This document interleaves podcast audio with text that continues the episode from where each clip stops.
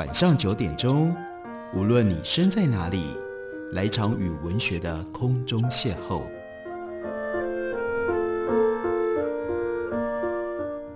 杨照谈书，邀您一同遨游文学世界，认识古今中外的经典之作。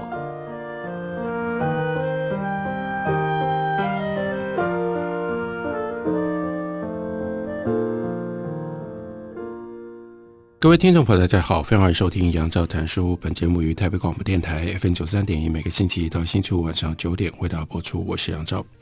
在今天的节目当中，要为大家介绍的，这是在一九七零年代美国曾经红极一时的非常重要的一本书。这本书翻译成为中文之后，透过当时尤其是读者文摘的介绍，也一度在台湾掀起了阅读的热潮。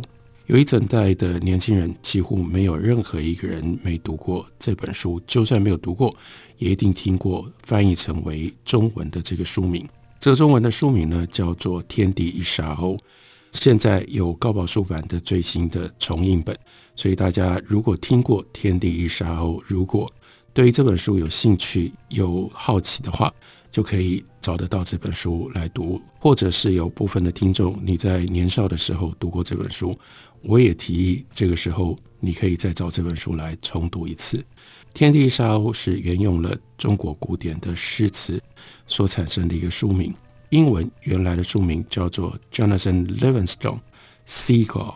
Seagull 当然就是这只海鸥，但是这只海鸥呢，它是有一个名字的，它叫做 Jonathan Livingstone。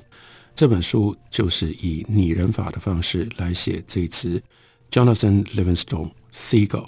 但讲拟人法其实还不够精确，我们甚至应该说这是一种拟神法。这本书为什么引起了这么多的重视？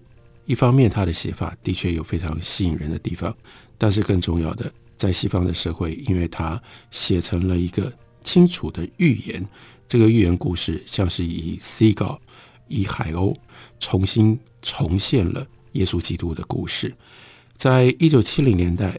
这本书的作者 Richard Bach，他因为写了这本书声名大噪。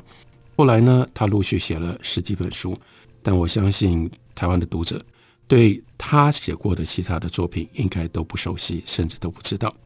那这位 Richard Bach，据说他可以把他自己的身世一路一直追溯到 John Sebastian Bach，就是我们所知道的乐圣巴哈，音乐之父巴哈，所以他也是。一位巴哈，在他的著作里呢，都阐述了他的人生观，那就是有限的生命不应该局限一个人永恒的追求。他非常喜欢飞行，这是为什么他选择了不只是写 Seagull，而他写 Seagull 写海鸥的时候，他写的是他们如何飞行。在他十七岁之后，他就一直在飞行。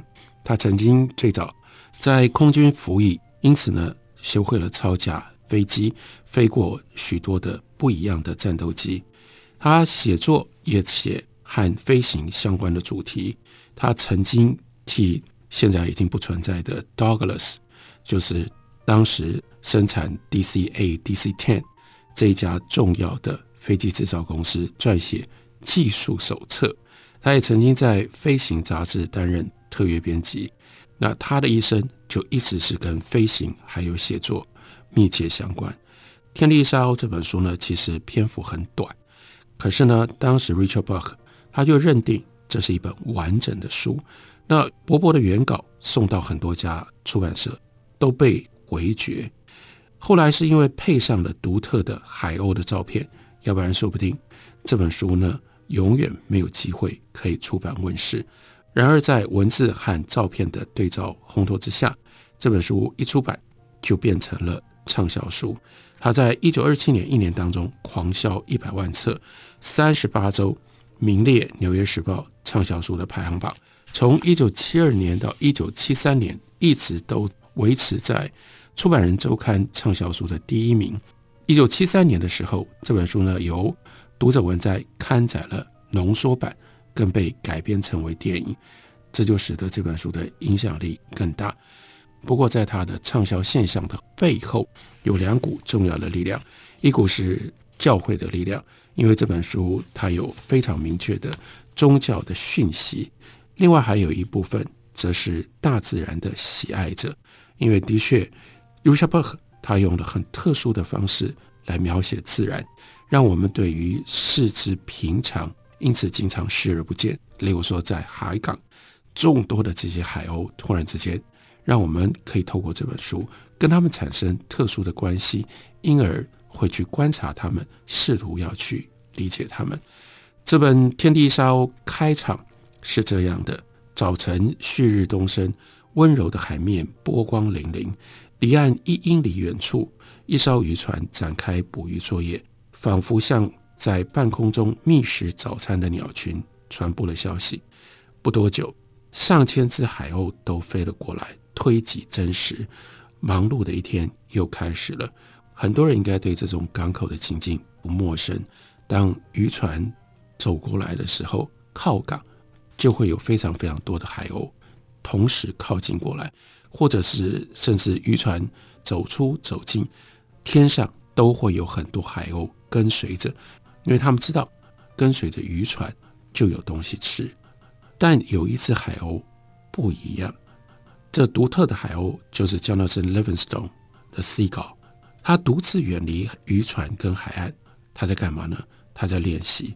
他在一百尺的高空中放低有蹼的双脚，然后呢，抬起他的鸟嘴，忍痛奋力保持他的双翼扭转弯曲，使他可以慢速飞行。他在试验自己可以飞到慢到什么样的程度。他减速，直到微风轻声细语。拂过他的脸，下方的海洋也似乎静止不动。他聚精会神，眯着眼睛，屏住呼吸，使劲把他的翅膀再多弯曲一寸，因为想要更慢。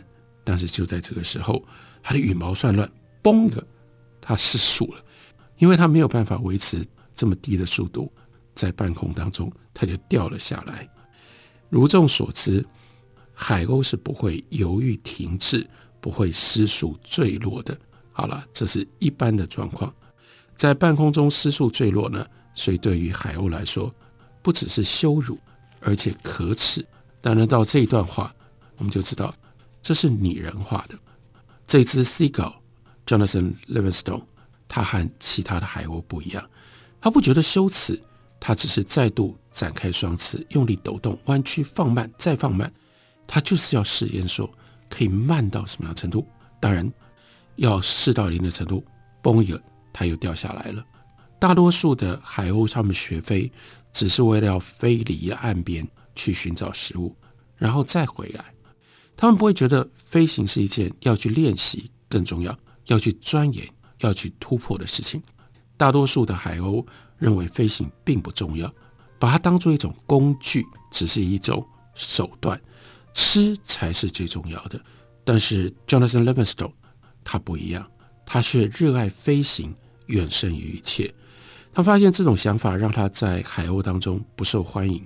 Jonathan 日复一日，当然就只能够独自的练飞，一直不断反复练习低速滑翔，不断的实验，以至于这个时候他的父母也要来干预他了。这个拟人的性质就更加的强烈。那我们看到，他不只有父母，而且呢，他的妈妈像所有的青少年记忆当中、体验当中的妈妈一样，都会一直问说：为什么？为什么？你为什么要这样做呢？为什么要你像隔壁的那只海鸥，或者像其他的海鸥一样，会这么难呢？为什么你需要去学信天翁，要低飞？那是他们的事情。你作为一只海鸥，你干嘛要练习低飞呢？为什么你吃那么少呢？为什么你不会跟别人一样好好的吃饭呢？你已经瘦到剩下皮包骨了。好了，因为是鸟的语言，所以呢就说儿子，你已经瘦的剩下羽毛跟骨头了。但是呢，Jonathan 跟妈妈说，我不在乎瘦的只剩下羽毛和骨头，我只想要知道我在空中有多少的能耐。我就是想知道。爸爸呢，这个时候就来开导他。跟他说，Jonathan，冬天就要到了，到时候你要记得啊，冬天渔船就不会出海，渔船不出海捕鱼，然后平常浮游在海面的鱼，到了冬天，为了要保暖，他们也会潜到海的深处去。那个时候，我们就没东西吃了。你应该要研究什么？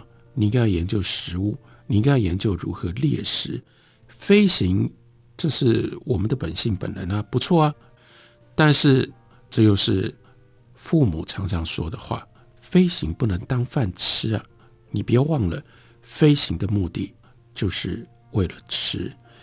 江德森听了父母的话，试图做一个好孩子，可是他内在就是有一种冲动，因为他没办法阻止他自己想要练习，尤其是想要试验。他用尽全力拍着翅膀，从一千尺的高空处。全速朝着海浪彼此俯冲，并且领悟到海鸥为什么不会这样笔直的潜水。在短短的六秒内，它加速到七十英里。这个时候，它将翅膀向上提，就会让它不稳。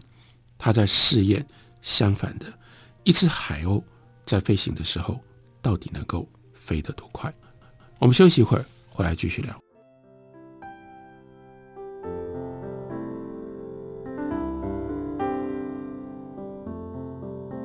听见台北的声音，拥有颗热情的心，有爱与梦想的电台，台北广播 FM 九三点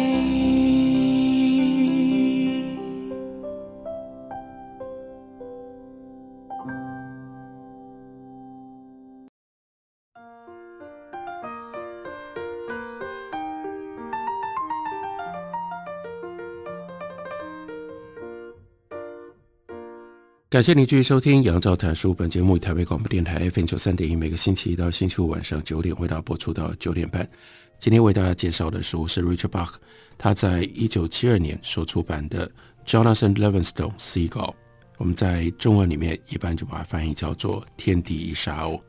这本书有高宝出版刚刚出版的新版，所以特别介绍给大家。如果你没有读过这本书，这本书很容易读，很短，你还是值得来看一下。稍微想一下，稍微理解一下，在当年一九七零年代延续到一九八零年代，为什么不止在美国，而且到全世界，这本书产生这么大的震撼，吸引了这么多的读者？Richard Bach 他有一个小说当中非常精彩的设定，他设定了一只热爱飞行的 seagull 海鸥。海鸥当然会飞，但是这只海鸥它却特别认真的看待飞行。没有把飞行当作只是简单猎食的手段而已，他要试验飞行到底是怎么一回事，他自己可以飞多慢，可以飞多高，可以飞多快，可以飞得多么样的不一样，到底他在身上有多少飞行的本事？当然，这样的实验的精神常常给他带来挫折，甚至带来痛苦。例如说，他尝试自己到底可以飞得多快，在十秒内，他把他自己飞行的时速提升到。九十英里，他真的觉得他一定是全世界飞得可以飞得最快的一只海鸥了。但是这种 triumph 只是一时的，他必须要减速，但他减速呢，他改变翅膀的角度，就立刻失去控制。对于时速高达九十英里的 Jonathan 来说，就好像被炸弹击中了一样，他在空中笔直的摔向像砖块一样坚硬的海面。所以他就昏过去了。等到他清醒过来的时候，天已经黑了，而他在月光笼罩的海面上漂浮，他的双翼像铅块一样的重，根本举不起来。但他所承受的失败，这个感觉更加的沉重。有气无力的他，但愿这重量可以重到，干脆把他就拉到海底去，结束这一切算了。就在这个时候，他在水面几乎完全失力。无奈无力地漂浮着，内心就出现了一个奇怪又空洞的声音。这个声音在告诉他说：“没有用的，你就是一只海鸥，你受到自然的限制。假如你是注定要探索飞行，那你的身体里应该是有图表会刻在你的脑袋当中。如果你本来是一只应该快速飞行的鸟，那你就应该会长出像猎鹰一样的短翅膀，而且你就会习惯吃老鼠、吃蛇，而不是去吃鱼。这个时候，他改变了态度，会想说：“爸爸说的对，我要放弃这种愚蠢的行为，我要回家去跟其他的海鸥在一起，安安分分的当一只受到限制的可怜海鸥。”那个声音消失了，Jonathan 也同意了。夜晚的时候，海鸥就是应该要停留在岸上，然后他就发誓，从这一刻开始，他要做一只正常的海鸥，那样会让其他的鸟。都感觉到比较开心一点，所以他疲惫地推开黑暗的海水，朝陆地飞去。他已经学会了如何省力的低空飞行，但是想一想，这个念头又来了，不行啊！我要忘掉过去的我，不要再去想我所学到的事物。我是一只和其他海鸥没有两样的海鸥，所以我就应该要像海鸥那样飞。所以他痛苦地爬到了一百尺的半空当中。放弃了他原来学会的低空飞行的方法，用力的扇动翅膀向岸边飞去。一旦决定，他只要当鸟群当中的任何一只，其中一只，他心里觉得好受多了，他就不会再屈服于促使他学习的那股力量，不会再要挑战，也不要再有失败了。这样很好，都不要多想，你就在黑暗当中像一只海鸥那样飞行。飞向海滩上的亮光，黑暗。哎，这个时候呢，突然有一个空洞的声音在他的心里面响起，因为他在夜里面飞行，要飞回去。可是海鸥的本能是不会在黑暗当中飞行的，这就是为什么我们经常在陆地上面会看到海鸥。海鸥不会随便离岸飞行，离岸飞行对他们来讲。太危险了，在黑暗看不到陆地的状况底下飞行，这也是海鸥的本能会抗拒的一种状况。Jonathan 这个时候在黑暗当中飞行，但他就看到好美啊，月亮跟水面闪烁着波光，在黑夜里投射出点点的光芒，四周无比的宁静。他脑袋里面那个警告的声音又在响，说下去，下去，下去。海鸥不会在黑暗中飞行。假如你应该要在黑暗中飞行，你会有猫头鹰的眼睛，你会有刻着图表的脑袋，你会有猎鹰的短翼。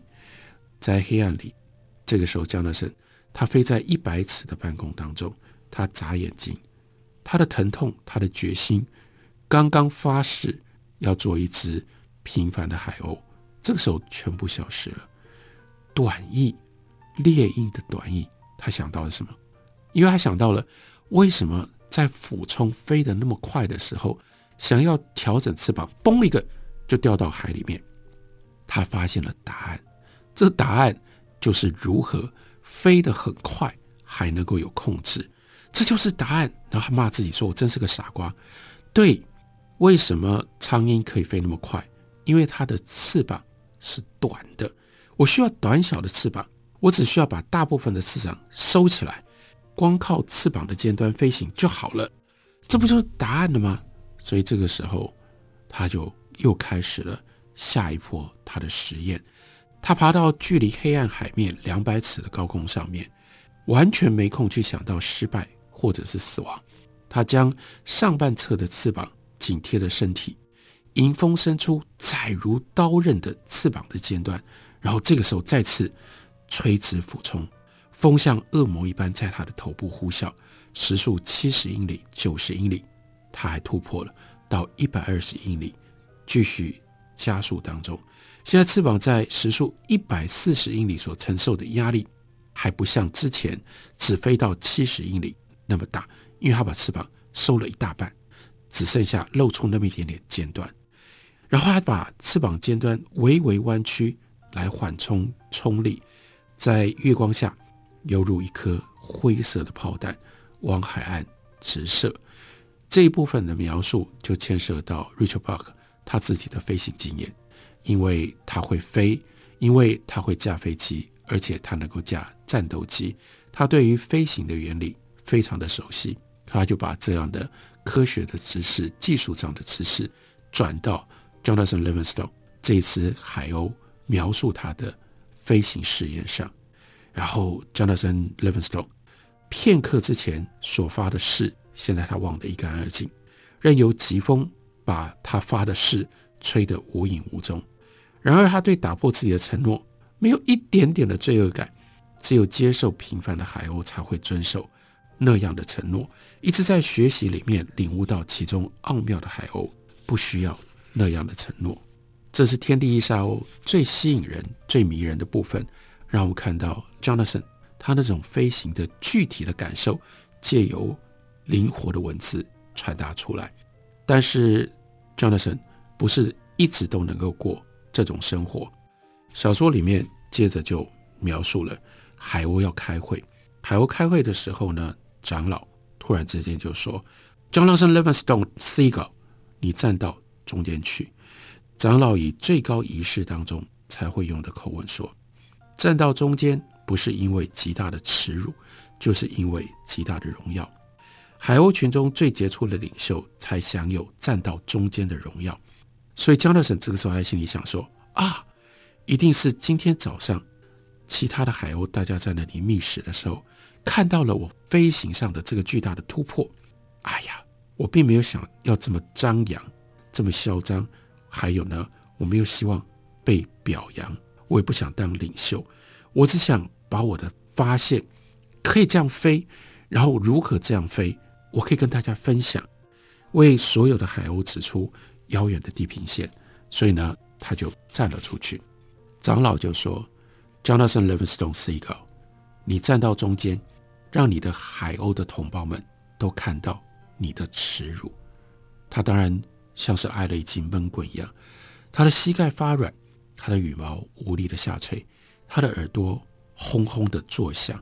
哈，接受羞辱？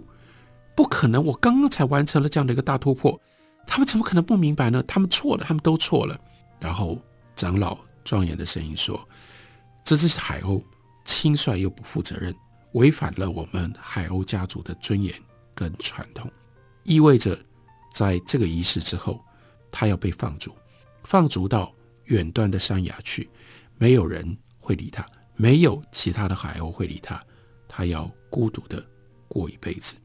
长老继续说：“有一天，海鸥 Jonathan Livingston，你会知道不负责任的后果。”鸟的一生是未知而且不可知的，唯一确定的是，我们生来就是为了要吃，而且活越久越好。所以你又不重视吃，你不好好猎食，另外你用这种方式冒险，在那里不重视、不关心、不保护自己的生命，你是海鸥群中最糟糕的一种示范。因此，他被赶出去。海鸥不应该在这种长老议会上回嘴。但是，Jonathan 忍不住，他说：“一直找到生命意义，并且追求更崇高目标的海鸥，有谁比他更负责任？一千年来，我们成天都为了要翻找鱼骨头，但现在我们有生存的理由了。为了有所发现，为了自由自在，给我一个机会，让我为你们展示我的发现。”但是他这一番话，他们都听不进去，他们所有的人都捂起耳朵，然后呢，转身背着他。于是，海鸥 Jonathan 他就只能过过孤独的日子。不过，他飞到比他们要求他放逐他的远端山崖更远的地方去。他也并不为孤独而难过，他难过的是其他海鸥拒绝相信飞行的光荣正等着他们，他们拒绝睁开眼睛去看。这就是 Jonathan Livingstone 他的生命的意义。他发现了。他应该追求飞行，追求突破，并且在这当中享受一种自由自在。然而，因为他的这种生命的态度，他就被驱逐，他变成了最孤独的一只海鸥。我相信，在这样的故事里面，大家非常清楚知道他所彰显的特殊的意义，以及他跟人间、跟人的具体生活当中密切的连接。这本书就是 Richard Bach 所写的《天地一沙鸥》。感谢你的收听，明天同一时间我们再会。